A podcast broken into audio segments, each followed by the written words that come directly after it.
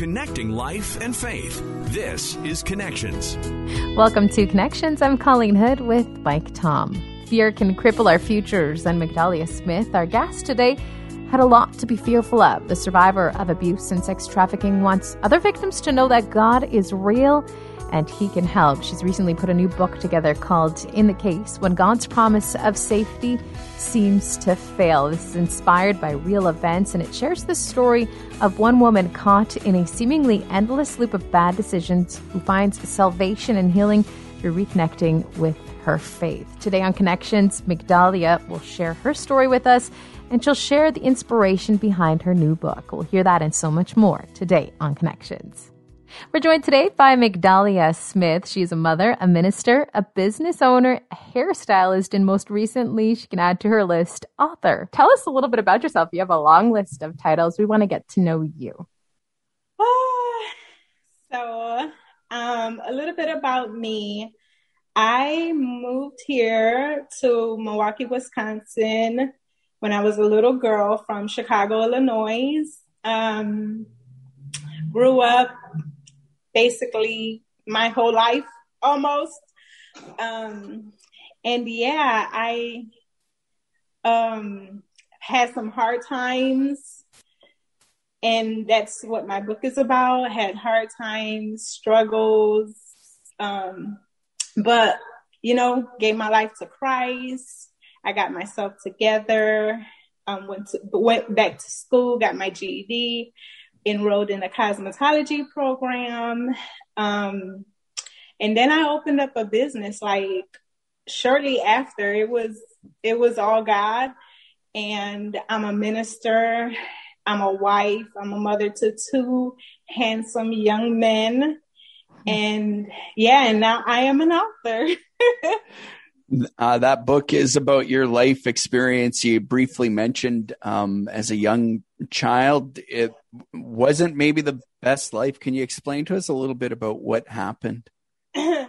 so, um, when we lived in Chicago, I don't know what happened with my mom, but she started using drugs and we moved out here so she could you know, she said so we could have a better life, but it got worse. Um, she ended up having a stroke behind it. And I was 15 years old. I already had a boyfriend. Um, he was living with us. It was just, it was toxic, disturbing, all of the above. And I married him after she had her stroke um, and then I had two boys. So I had two boys from him, but that relationship was toxic. I eventually um, got out of it, thank God. but and then I was trying to find my life. I was trying to figure things out for myself. And it I got with the wrong person and um, it led down to a darker road of sex trafficking, um, stripping, all that type of stuff. But and then I was invited to church, and then it happened. I just let I found the courage to let it go, and that's how I'm here now. that's how I got to where I'm at right now. I'm looking at you. You are you are still a young woman. In that short period of time, what was that like to go through all of that and to process all of that?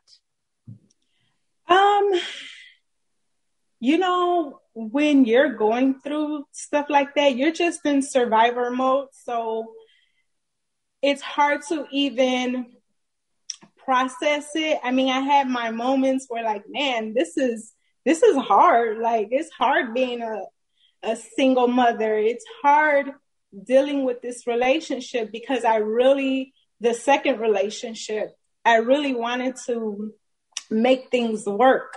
And I was willing to do anything, you know, to make it work. So it, I, I still can't believe some of the stuff I go, you know, that I went through and I pause and I reflect. I'm like, oh my God, I really went through that.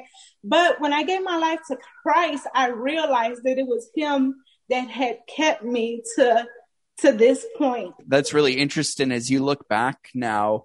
Uh, at the time, maybe you didn't know Jesus was there with you, but now you look back and you can see that Jesus was there. It sounds like. Absolutely. There were moments where, and the crazy part is there were moments where I really could have went to jail or I could have been dead. I could have been found, you know, anywhere in a hotel room. But it's, it's, God amazes me. But it was like he blocked it through, through that. Like he kept me covered until, you know, I get, got it right. And he's still keeping me covered. So yeah, I reflect back and I'm like, wow, God, you really kept me through that. I could have lost my mind. I could, you know, I could have ended up on drugs. Well, I did do drugs, but I didn't do the drugs that my mother did, you know, that caused her to be to where she was at. So, yeah, so he obviously kept you safe. Tell us about that beautiful moment when you really found God, when you found Jesus, when you were like, wow, my life is changing forever. um, so I went to the my church that I've been a part of for now um 17 years and I um I just felt a love. I felt something I felt the love that I realized I I was always looking for just walking in the door.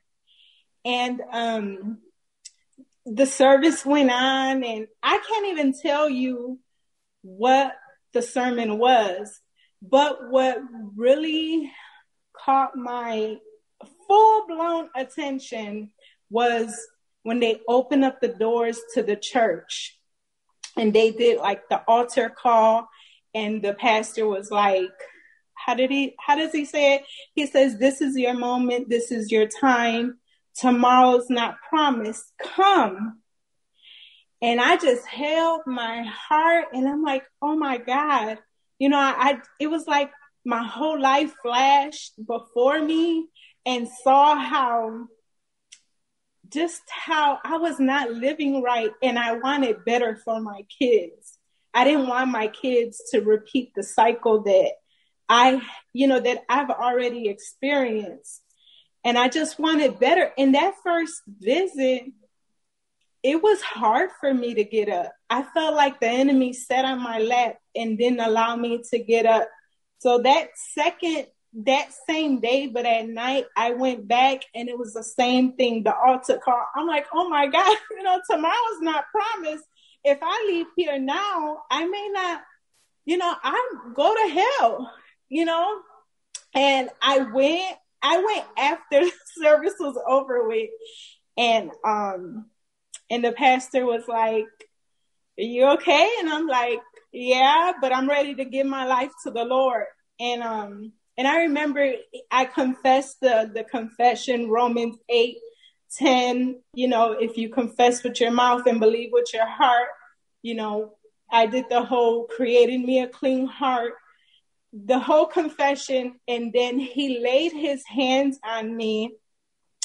And I could literally feel a weight being lifted off of my shoulders that my whole body got weak. And I almost literally fell. And they had to hold me up. And after it was over I felt so good in my soul. I just felt so good. And then it was a process, you know, it was a process after that. Yeah, I was going to ask like a lot of people maybe they've had that experience, right? That moment of mm-hmm. Jesus entering their life and how freeing it is. And then other people hear stories like that and they hear like, oh, it's like instantaneous healed and delivered, right? What mm-hmm. was the process like for you though afterwards? Well, the process um, was like, first I had to get rid of the guy.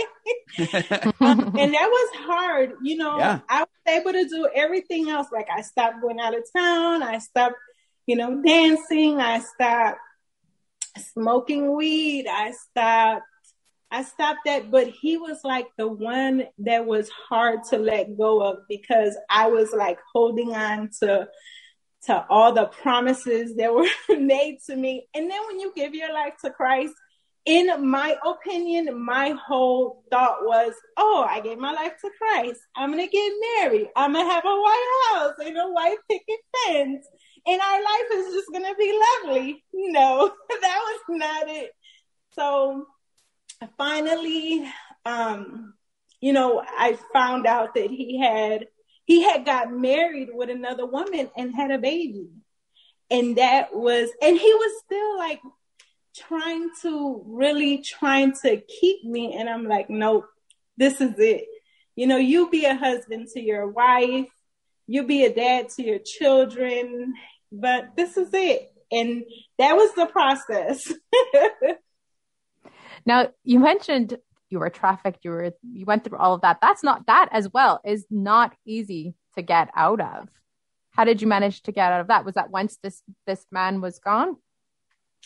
Yeah, well, and this is the unique part about my story was that I knew what his lifestyle was like, but when I started to see less of him, I wanted to be with him. So I was willing to do anything. And so it was like I put myself in that position.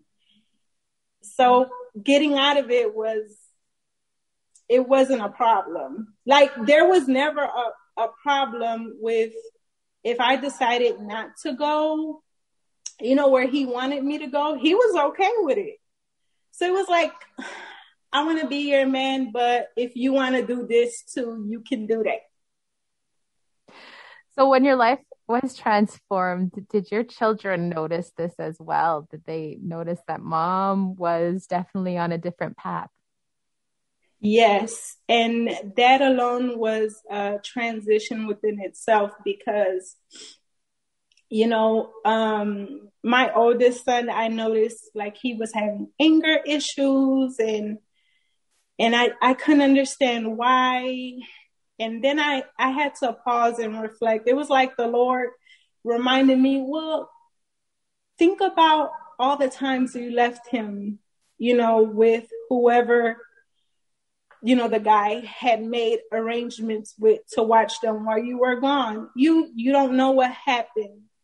So I asked my kids to forgive me. I was like, look, I didn't do this right and I and I want to do this right and I'm going to do it right. Um and I asked them to forgive me and they did. And now you're a very successful young woman. You've also basically put your entire story into a book. Tell us about that. Yeah. I put it into a book. I wanted to um I wanted to give hope to those that had been sex trafficked, who had um, grown grown in disadvantaged home situations, um, because everything starts from the beginning. I felt like if I had um, my parents were in the, you know, like in the picture, fully in the picture, like I'm there to nurture you, love you, and you know, I felt like the road I took it would have been different if they were there. So I want to give them hope because sometimes it could feel so hopeless that you just give up and you just let anybody walk over you. You, you know, and I, I just want to give them hope. I want I want them to know that Jesus is the rescuer. The book in the case, tell us a little bit more what people can expect when they pick it up. Oh my God, when you pick up this book, it is definitely a page turner. Um, you're not going to want to put it down. You're going to see the life of the character Maria, um, how her life transitioned in so many ways, only to end up in Christ. You know, she ends up in Christ. But the, the, I don't want to give too much away.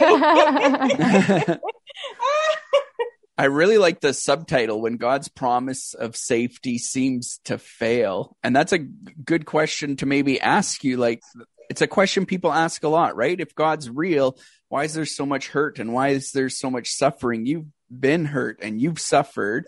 Have you figured out the answer to that question yet?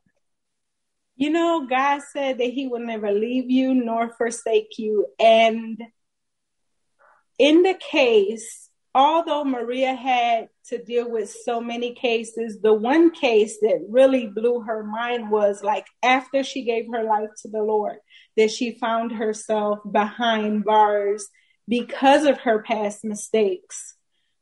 Um, and for three years, she dealt with the court case. But at the end, God, you know, he was he was there. He had the final say. So, yeah, yeah. So I had to, or Maria in the book, she had to she had to hold on to hope.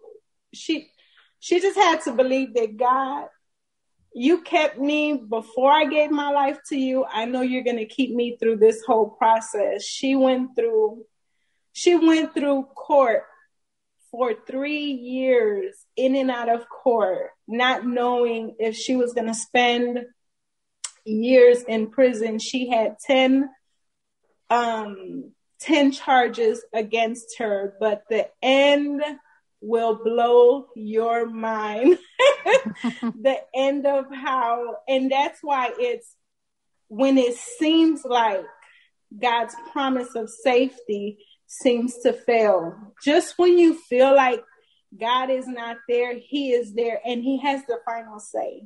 Uh, you also, besides the book, there's a great notebook that goes along with it as well that people can get. Why did you decide to do that? I decided to do that because I plan on doing a book review or you know a book club. So if people have questions, um, that would be a great you know keep notes, and then during the time of the book club, you know you could ask. So that's why I added a notebook with it. What amazes me about you is had I not heard your story, had I not read about everything about you, I have no clue what you've been through. You're filled with joy. You you give off this beautiful joy. Tell us how you continue to do that after everything that you've been through. Oh my God. Because everything I've done, everything I've accomplished, just all the accolades, everything. I give it all to God. I know that without God in my life, I could be a statistic, you know, just somebody that I could be that one up under the bridge. I could be that one that lost her kids. I could be that one that don't have a relationship with her kids. I could be that single one. I God has blessed me tremendously. It blows just to be speaking with you. I count that as a blessing. Like, wow, you're you're in a whole nother place and and you want to talk to I look at God at everything, my business, you know, it's flourishing because of God. Everything, ministry, it's all because of God. And that's what that's the joy that I have peace. peace is the priority.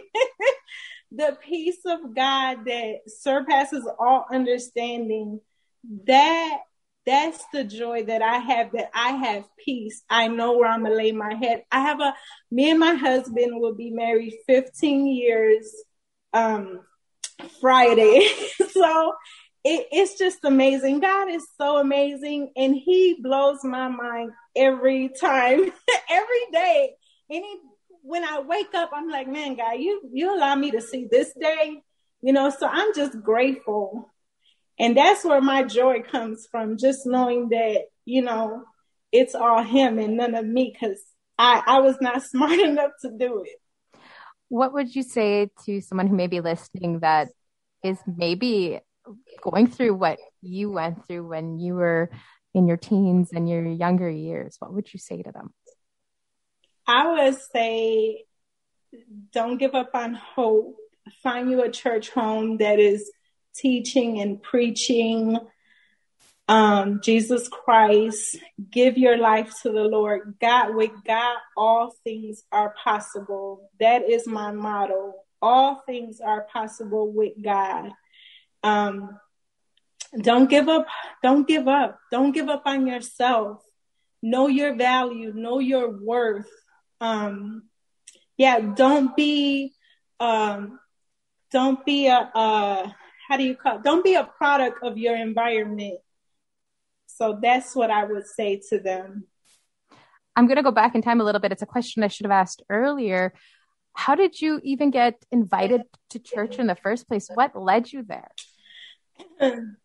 Um, I had a I had a friend that um that went to church. They, you know, their family was a member of the church and that's how I got invited. Yeah, that's yeah. such a great reminder for all of us who are afraid to ask people to church, right? And we're like, ah, oh, they're going to think I'm weird. I'm going to push them away. But the the worst thing that happens is they say no thanks. The best thing that happens is they say yes, like you did, and their entire life is transformed. Yes, and the my grandmother, she she she's been in church all her life, um, but she speaks Spanish. So I remember going to church when I was a little girl um, with her. But you know, when you're a little girl, I just remember sleeping in a chair and everything is going on in Spanish. So I could catch little here, little there. Um, everything is going on in Spanish. So I kind of went to sleep on it. Um, and then my aunt, she, I remember going to church when I grew up. You know, I was a little older, just a little older. You know, you're going to Easter services. So I remember church like that. I and that was it. But and then, you know, when I went through everything I went through, church was the last thing on my mind. I I knew that God was real. Um, because at some point in my life, I was just tired. I wanted to give up. And but I I had a void inside of me and I didn't know how to fill it. And I remember I had just walked my kids to school and on my way back home, I looked up in the sky and I said, God, there's got to be more to life. There's got to be more to parting. There's got to be more to unstable relationships. There's got to be more to working and just paying bills. There's got to be more. But I just didn't know how. I just didn't know how to get that more. I just didn't know how to connect that more. And I didn't know um, you know, would just go to church. I didn't know that. Um, I didn't, but when I got invited, yeah, I was like, okay, this is it right here. This is the void that that um that I've been trying to fill, and that was Jesus Christ in my life. That's a great spot uh to end on filling that void with Jesus in your life. If we want to read your story, how do we find you? How do we find the book? And how do we stay up to date with what you're doing? Um, you can follow me to stay up to date with what I'm doing. I am on Twitter at Author Migdalia. I am on Facebook and Instagram at Author Migdalia Smith. You could find my book on www.authormigdaliasmith.com. Thank you so much for joining us today. We really appreciate it. yeah, it's a real pleasure. Thank you for having me. It was definitely an honor, an honor. And I hope that my message touched the heart of somebody that is seeking change. And Jesus is the way. Thank you for listening. Don't forget to subscribe. We'll talk to you again on Connections.